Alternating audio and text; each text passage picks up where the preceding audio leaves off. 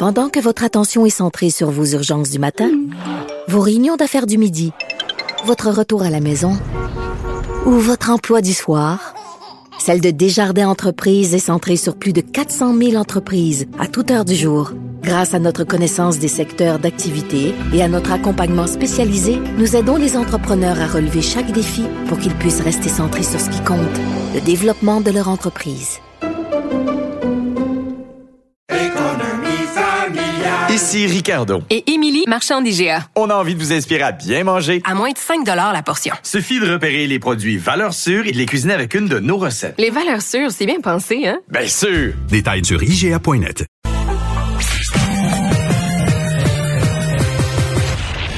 Combiner crédibilité et curiosité. Mario Dumont. Cube Radio. Alors, euh, c'est la chronique économique d'Olivier Bourque. Bonjour, Olivier.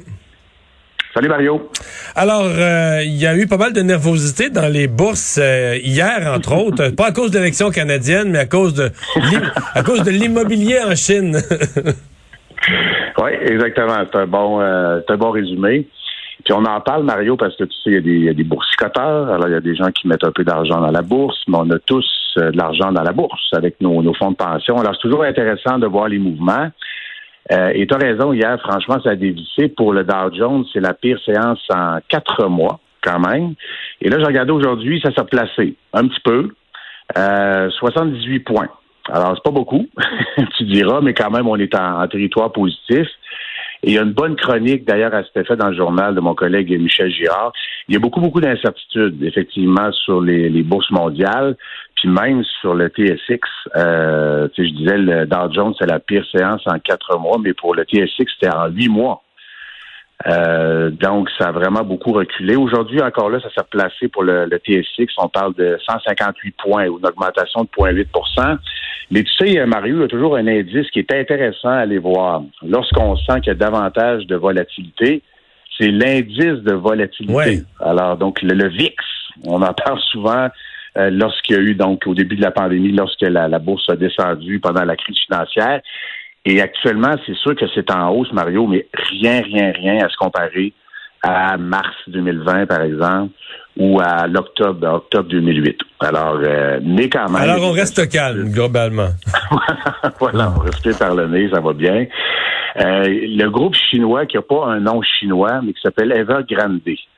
Euh, c'est un groupe chinois immobilier, c'est le deuxième plus important en Chine qui est fortement endetté. Euh, c'est ça le problème. je disais, hier en ondes qu'il est endetté euh, à peu près comme un pays.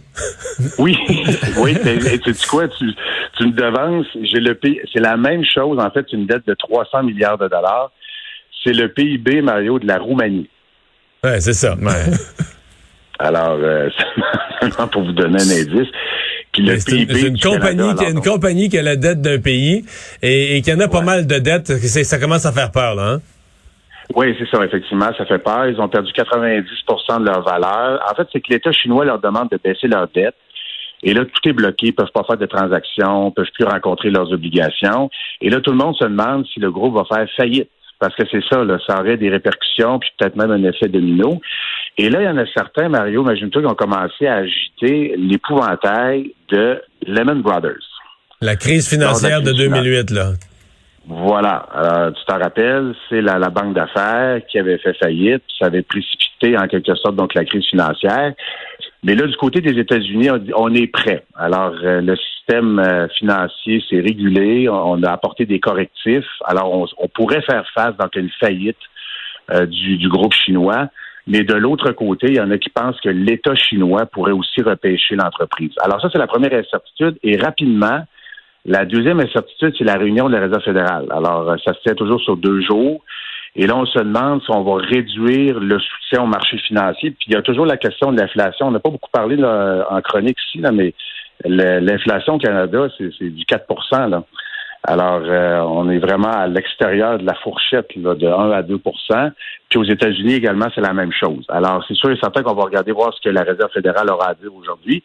Mais lorsqu'on regarde à long terme, euh, les perspectives sont quand même intéressantes. En fait, si on regarde depuis le début de l'année, euh, Dow Jones, ça a monté de 11% Euh, le Nasdaq, c'est 14% puis le TSX, c'est 16% depuis le début de l'année. Il y a la, la, bourse de Hong Kong actuellement qui baisse énormément, là, qui est en marché baissier, là, ce qu'on appelle le bear market. Mais à cause de la Euh, Chine, à- depuis- à- parce qu'ils sont proches de la Chine, puis euh, ils ont les compagnies chinoises qui, elles, vont pas tellement bien. là.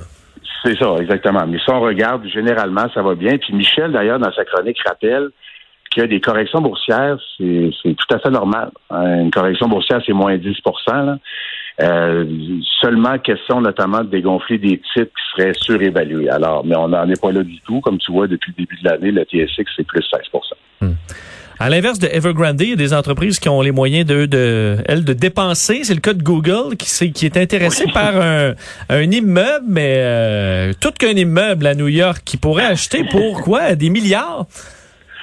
Oui, ouais, effectivement, euh, parce que des fois, on entend des transactions de, de, de 100 millions. Déjà là, on trouve ça gros, 200 millions. Écoute, on parle d'un immeuble de 2 milliards de dollars.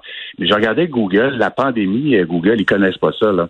Parce que sur un an, euh, Vincent, leur titre a presque doublé. Euh, le titre, euh, si t'es intéressé là, à mettre un petit euh, 2800 dollars pour une action. Ouais. C'est ça, c'est que lui, il y a- il y a un an, il était c'était déjà cher, là, l'action. là. Oui, c'est ça, exactement.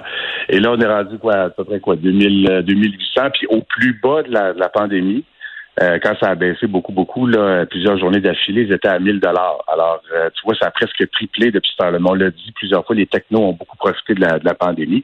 Alors, ils ont de l'argent pour réinvestir dans l'entreprise. Là, tu disais, c'est un immeuble de 2 milliards quand même. Il s'agirait du, du plus gros achat immobilier aux États-Unis pour un bâtiment depuis le début de la pandémie. Google souhaite implanter, en fait, dans cet édifice-là, mais d'autres édifices également, là, euh, une espèce de grand campus. Là, ils ont ça, ils ont des gros campus, euh, notamment donc en Californie. Alors là, ce sera à New York, 160 000 mètres carrés. Euh, mais ce qui est étonnant quand même, faut le dire, c'est que ça arrive en pleine pandémie. Ça arrive au moment où on sait les gens sont à la maison. principalement. télétravail. Alors, ben oui, c'est quand même un peu. euh, Est-ce que c'est parce qu'on s'imagine que dans deux, trois ans, euh, ça va être rentré dans l'ordre, que le building, on va le payer 3, 4 milliards, milliards si on attend? ou- Oui, possiblement, mais c'est sûr et certain que lorsqu'on regarde les, les perspectives, je pense une des meilleures perspectives à regarder là, pour savoir ce qui, ce qui s'en vient par rapport au télétravail, c'est les sociétés de transport en commun. Euh, du, du côté d'ici là, de Montréal, là, on s'attend à un retour à la normale, donc un retour euh, pré-pandémique, donc l'année 2019. Là, le retour à la normale, ce sera en 2032. Ah ouais? Euh, oui, c'est pas une farce. 2032, qu'on pense qu'on va revoir à peu près les mêmes chiffres qu'en 2019. Alors, tu sais, le, télétravail, ça va rester là. Euh, et pas à peu près, et pas, on parle pas de mois, on parle vraiment d'années. Alors, c'est quand même étonnant là, de voir ce type d'achat là, en, en pleine pandémie. Merci, Olivier. Bye bye. Merci, messieurs. À demain.